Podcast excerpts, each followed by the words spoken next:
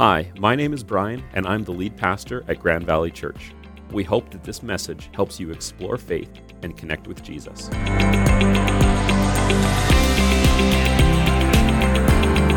One year ago was our last in person service here at the building. And it's kind of strange to think that it's been a year. In some ways, it feels like longer, in some ways, it feels like shorter. But I was reflecting back at the sermon series that we were in as we shut down in person services and pivoted to online. And we were in a series called Nucleus What's at the Center? And it was a series leading up to our Vision Sunday and what would be our annual meeting for 2020. And it was a series about us, about us as a church, about what does it mean to be followers of Jesus for our community of faith here in Brandon. And I was looking back at this message and realizing how relevant it is for us right now as we are in the process of launching in person services. And so I decided to take this message from a year ago and to revisit it and update it for where we are now. And so much of this message is still our heartbeat as a church that has not changed even in a pandemic. We've just changed the way we're living it out with online only ministry. But as we pivot to a hybrid model of having in person and online ministry happening at the same time. This is a message that will help us get there. And so I want to encourage you, even if you were here a year ago, this is still a message for our church right now. And so, this series called Nucleus, we were talking about it and we called it Nucleus because the nucleus is the central and most important part of an object, group, or movement, forming the basis for its activity and growth. And so, we're borrowing this science term to talk about the church because it really talks about us as a movement and as a community of faith. And as a church, we are first and foremost a movement. We are an assembly of people. The specific word that Jesus used when he described the church was ecclesia, which means an assembly of people that gather together for a purpose. And so the first two messages in the series focused in on what it means to be a movement and some of the things that we're focused on as a church that I'm going to recap in just a moment. But this is about the core of who we are as a community of faith, what forms the basis for our activity and growth, what we do as a community. And so we were using in this series this passage from the end of the gospel, this passage that comes after Jesus' resurrection when he gathers with his disciples and a group of his followers. And we're going to start our message by picking up at Matthew 28, verse 16 and says this Then the eleven disciples left for Galilee, going to the mountain where Jesus had told them to go. When they saw him, they worshipped him, but some of them doubted. Even when Jesus rose and appeared to his eleven closest friends, the eleven disciples that had been with him since the beginning, they worshipped him, but some of them still doubted that what they were seeing was real and true. And so Jesus, he comes and tells his disciples, I have been given all authority in heaven and on earth. This is where Jesus is laying the foundation for what he's going to tell his disciples next. And he says, Because I have all authority, therefore go and make disciples of all the nations, baptizing them in the name of the Father, the Son, and the Holy Spirit. Teach these new disciples to obey all the commands I have given you, and be sure of this I am with you always, even to the end of the age. Now, this passage is known as the Great Commission. This is the commissioning moment where Jesus is giving the disciples, here's what you're going to do. And then a little later, Jesus keeps appearing to his disciples, and we get where we started the year off with our series on the beginning of Acts when we talked about Acts 1 8, where Jesus gave kind of the inauguration of the church, and then the day of Pentecost happened, and then the disciples went and carried this out and they started figuring out what does it mean to be a church, to be Jesus followers in this changing world that they were in. And so when Jesus gave this commission to his disciples, he gave this promise I am with you always.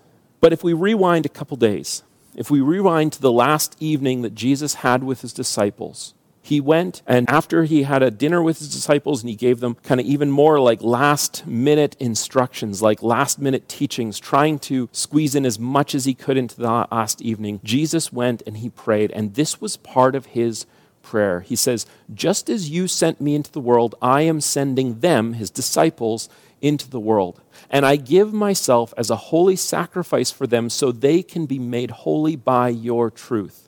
And then he says, I am praying not only for these disciples, but also for all who will ever believe in me through their message. And so, Jesus, when he gave this prayer, he was not just talking about his disciples right then, but that this was a prayer that carries forward in time to anyone who ever believes in Christ through the message of the disciples. And so Jesus was talking about us. Jesus has a plan for his church that is not done yet. And so when we take this passage, when we take this great commission that is not done yet, that is still ongoing for the church today, as our church, as Grand Valley um, Church here in Brandon, Manitoba, we simplify and draw this down to what we call our mission statement. And so, our mission as a community of faith is to lead people into a growing relationship with Jesus. And you've heard me say that phrase many times because it's about keeping that at the core of who we are as a church. And you might notice that there's there's four words that I've highlighted there leading people and growing relationship. And when we talk about those two things, we're talking about evangelism and discipleship.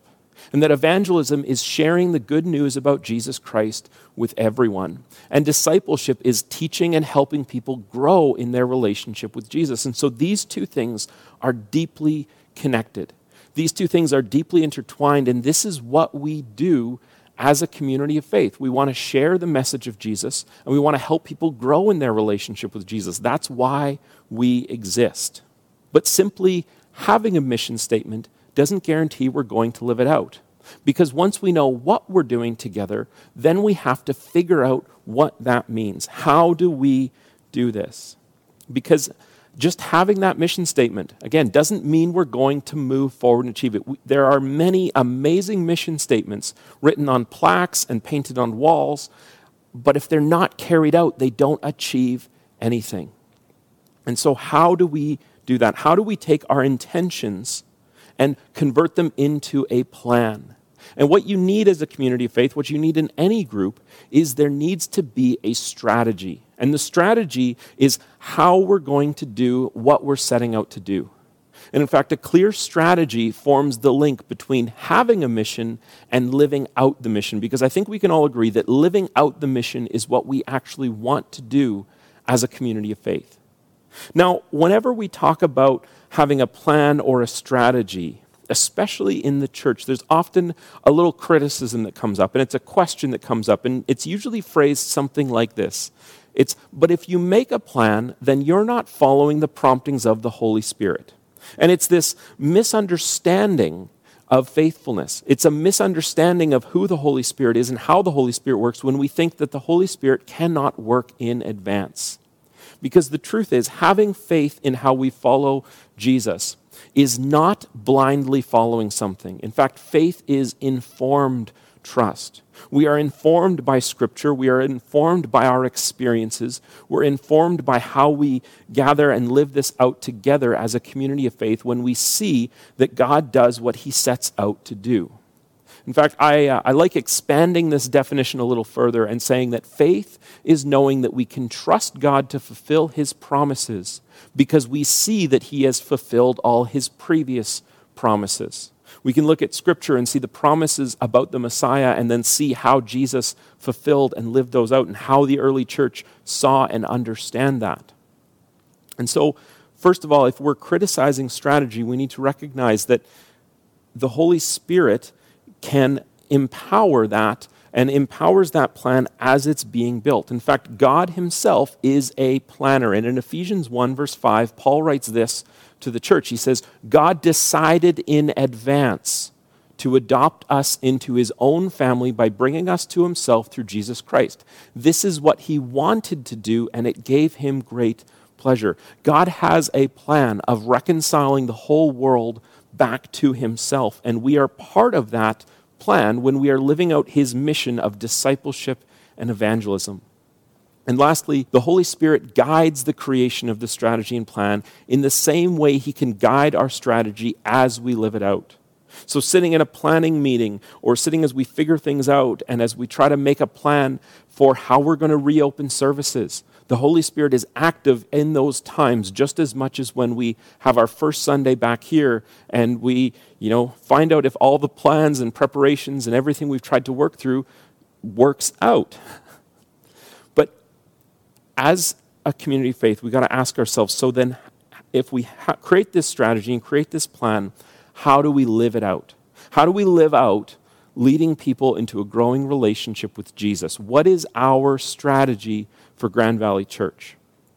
And so I want to share three big things with our church today. I want to share three big things. Uh, and if you're just checking out our church, maybe someone sent you this link or you stumbled across us on YouTube, you're going to get a kind of peek behind the curtain at being able to see this is what makes us tick. This is how we are living out the mission that we have as a community of faith. And these three things are not a linear one, two, three. This is a parallel tracks these are the goals that we are striving towards as we create our culture and our environment here at a church. And I'm phrasing this in three questions. And so the first of these three questions is this one Are we a community that is welcoming and builds relationships? Now, let me just address the elephant in the room on this one.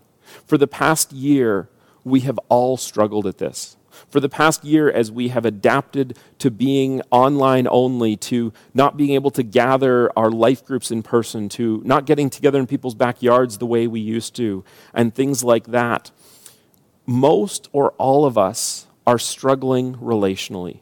We're struggling with building and maintaining relationships, and we can probably think of more than a few people where there was no end of a friendship, but it seems like you just things faded away. You know, you stopped texting one another, you stopped calling one another, and for no real reason, it just happened. And we're all experiencing that in different levels, in different ways.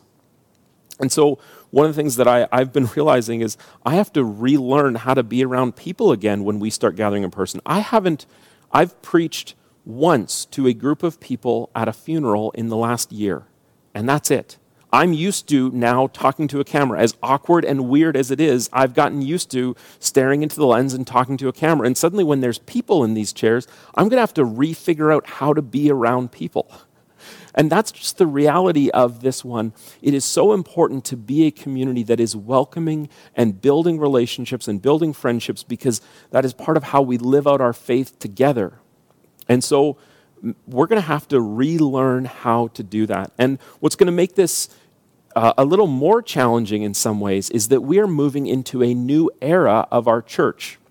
And what I'm kind of calling this is that we are going to be launching what I'm kind of calling church in the hybrid era because it will be a blend of in person and online gatherings.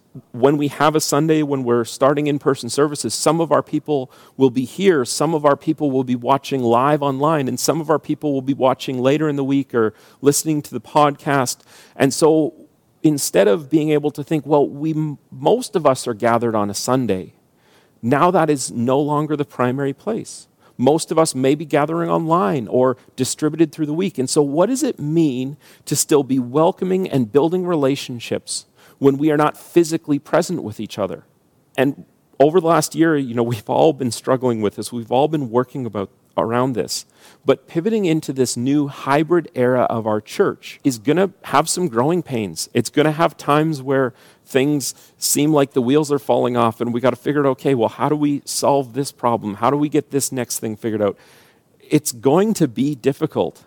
In fact, I thought a year ago that pivoting to online was hard and difficult. But what I'm learning and have been learning over these last months as we were about to reopen before restrictions closed things back down is that launching in person is a lot harder than switching to online only. It takes a lot of moving pieces. But I think what we can do in this and what will help us is if we think back to the early church and we learn something from the early church. Because a defining characteristic of the early church was a culture of love and inclusion. In fact, it was what made the church so unique in the first century world is that the church was the only place where people of different socioeconomic classes and background, free and slave, Jew and Gentile, gathered together in one place.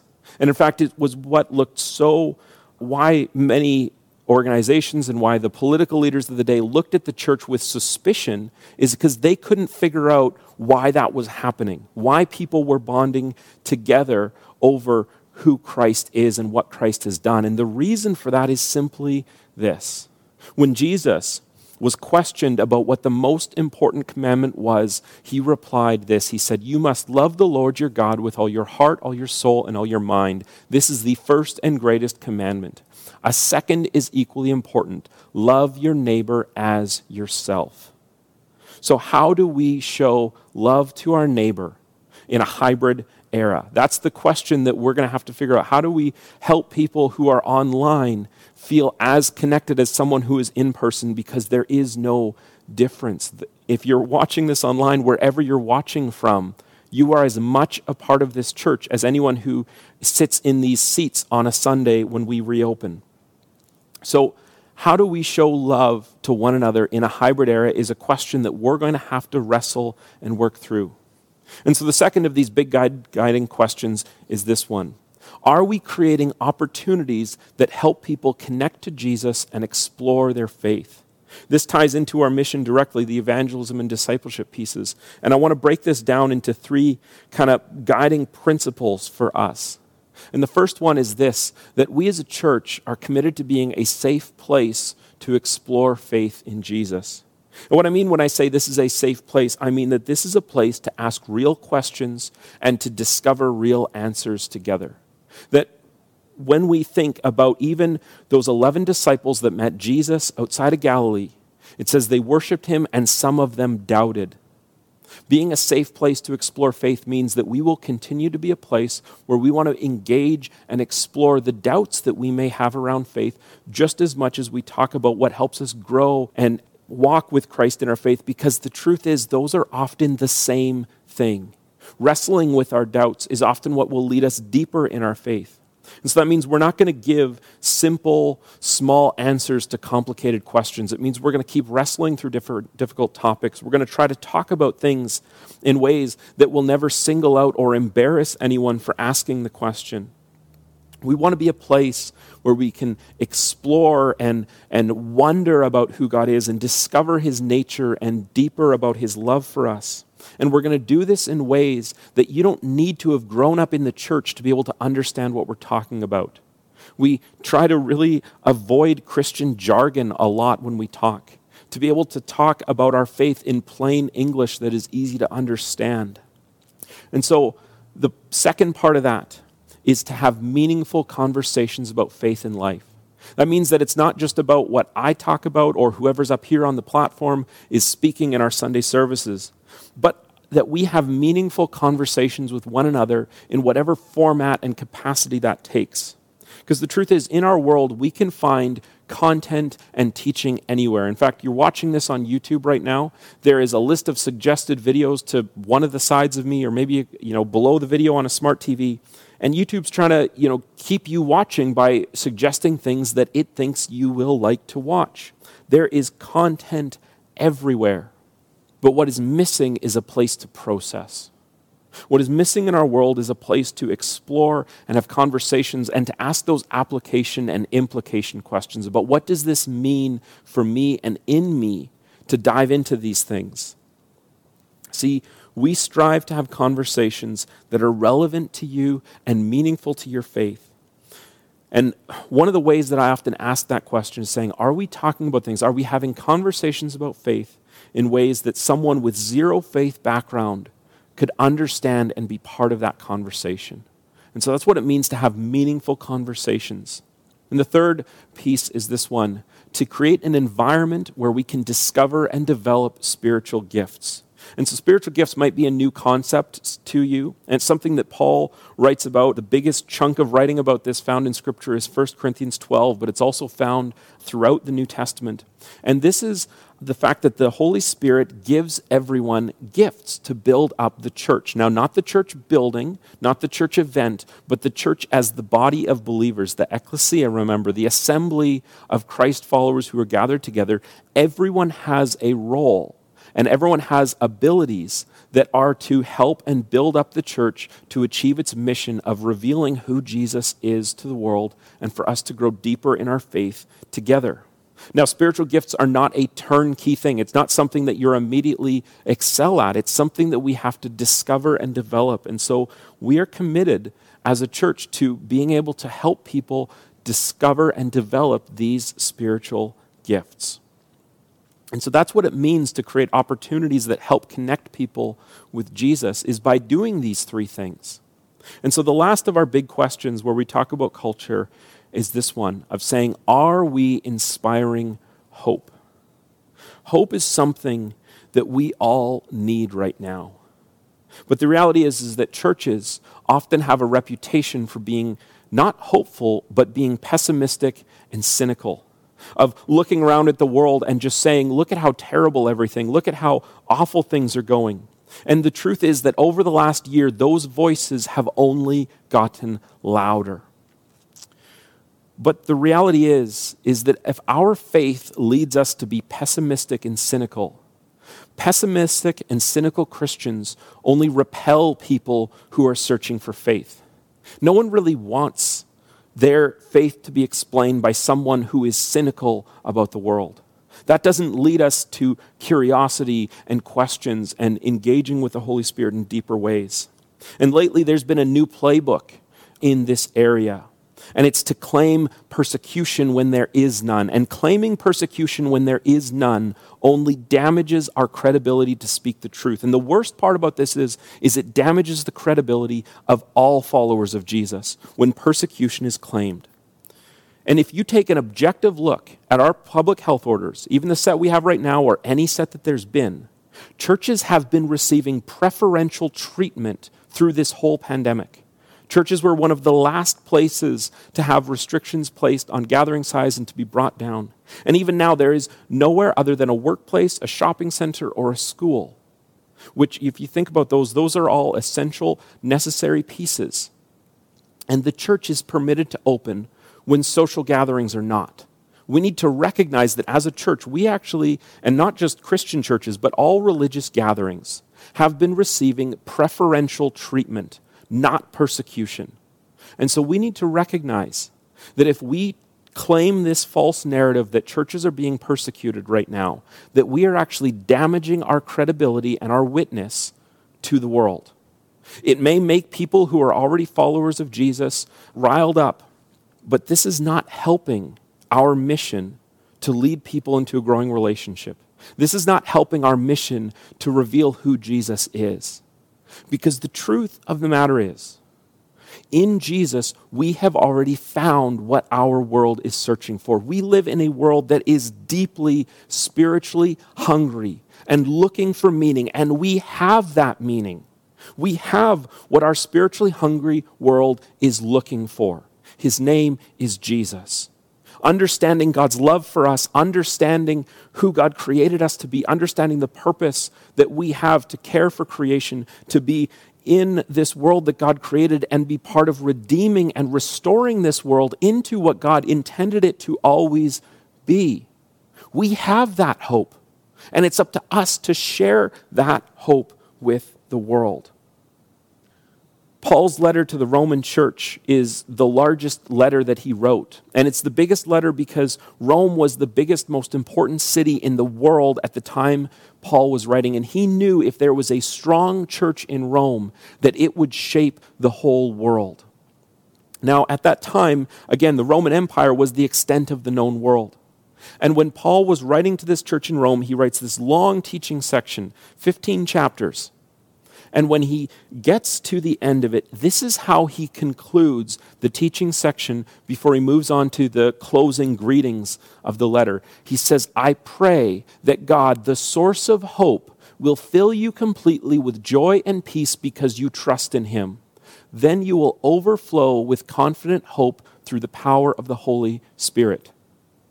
Joy and peace are the opposite of cynicism and pessimism. God Himself is the source of hope. And his prayer is that this Roman church would be overflowing with confident hope through the power of the Holy Spirit. So, what would it look like for us as followers of Jesus to be overflowing with confident hope? Confident hope in who Christ is, confident hope in that God is restoring and rebuilding all things, confident hope in God's love for us and his desire for us to share that love with others. See, our world needs hope right now. We recognize that more than ever. But it leads me to this question of will the church have enough hope to share? Can our hope sustain us through uncomfortable and difficult times? Can our hope sustain us when we have to modify the way we do things so that we're able to reach people, that we're able to connect? Will we have enough hope to share? And so this, these are the three questions that I'm asking.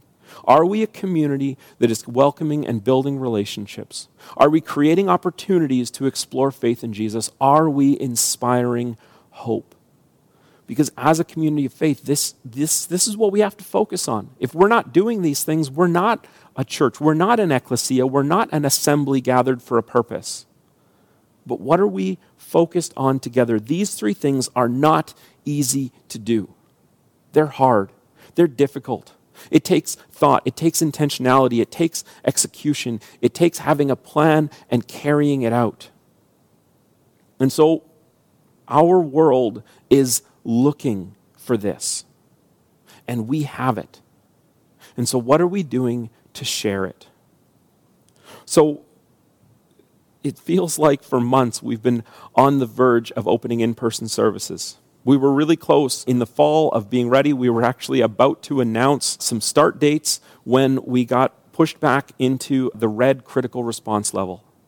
And so we look at it and say, okay, our pr- spiritual practices will continue to remain modified for the health and safety of others. And you know, we're at this point where I actually look at the news reports each day and I feel more and more hope for the future and hope for what will be next. And our world has changed over this year.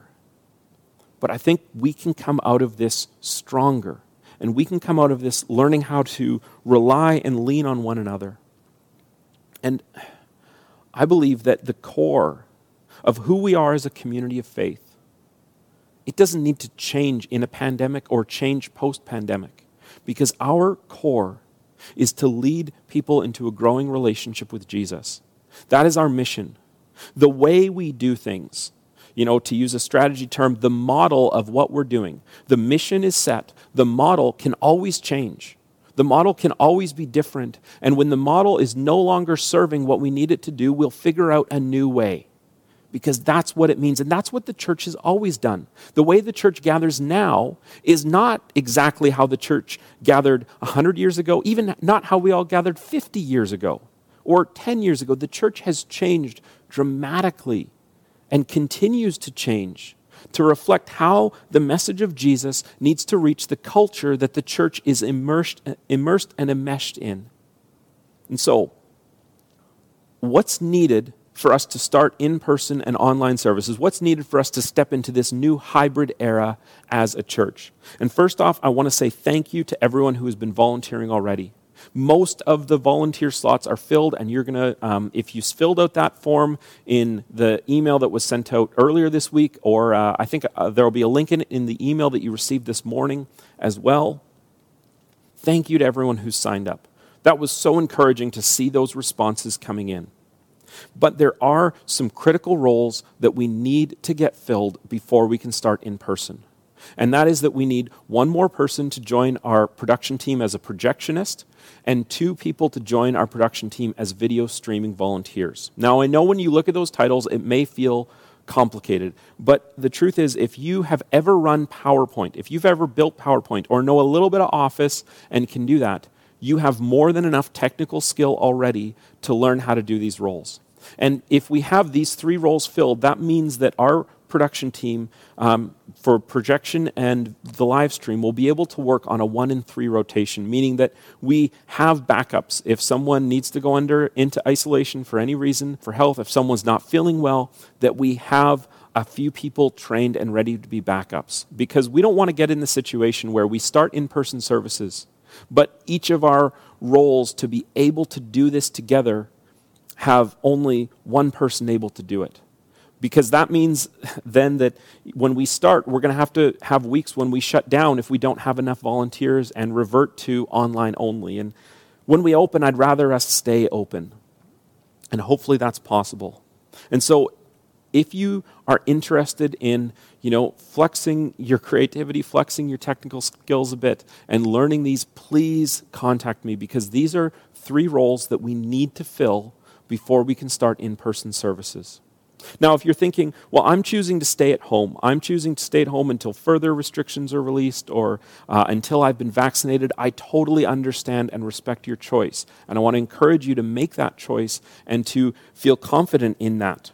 But you can also be involved in this even from home. And so if you are joining us online, or maybe you've connected with our church and you're outside of Brandon, an area, and you're further away, thank you for being here but ways that you can be engaged, even at a distance, even from your own home, is to engage with us on social media. It's so simple. Liking and sharing, even just putting a thumbs up or subs- on uh, this YouTube video or subscribing to it, all those things tell YouTube and Facebook and Instagram that this content, that are what we're talking about Jesus and how we're exploring these topics related to faith in our messages, are important to you and may be important to others.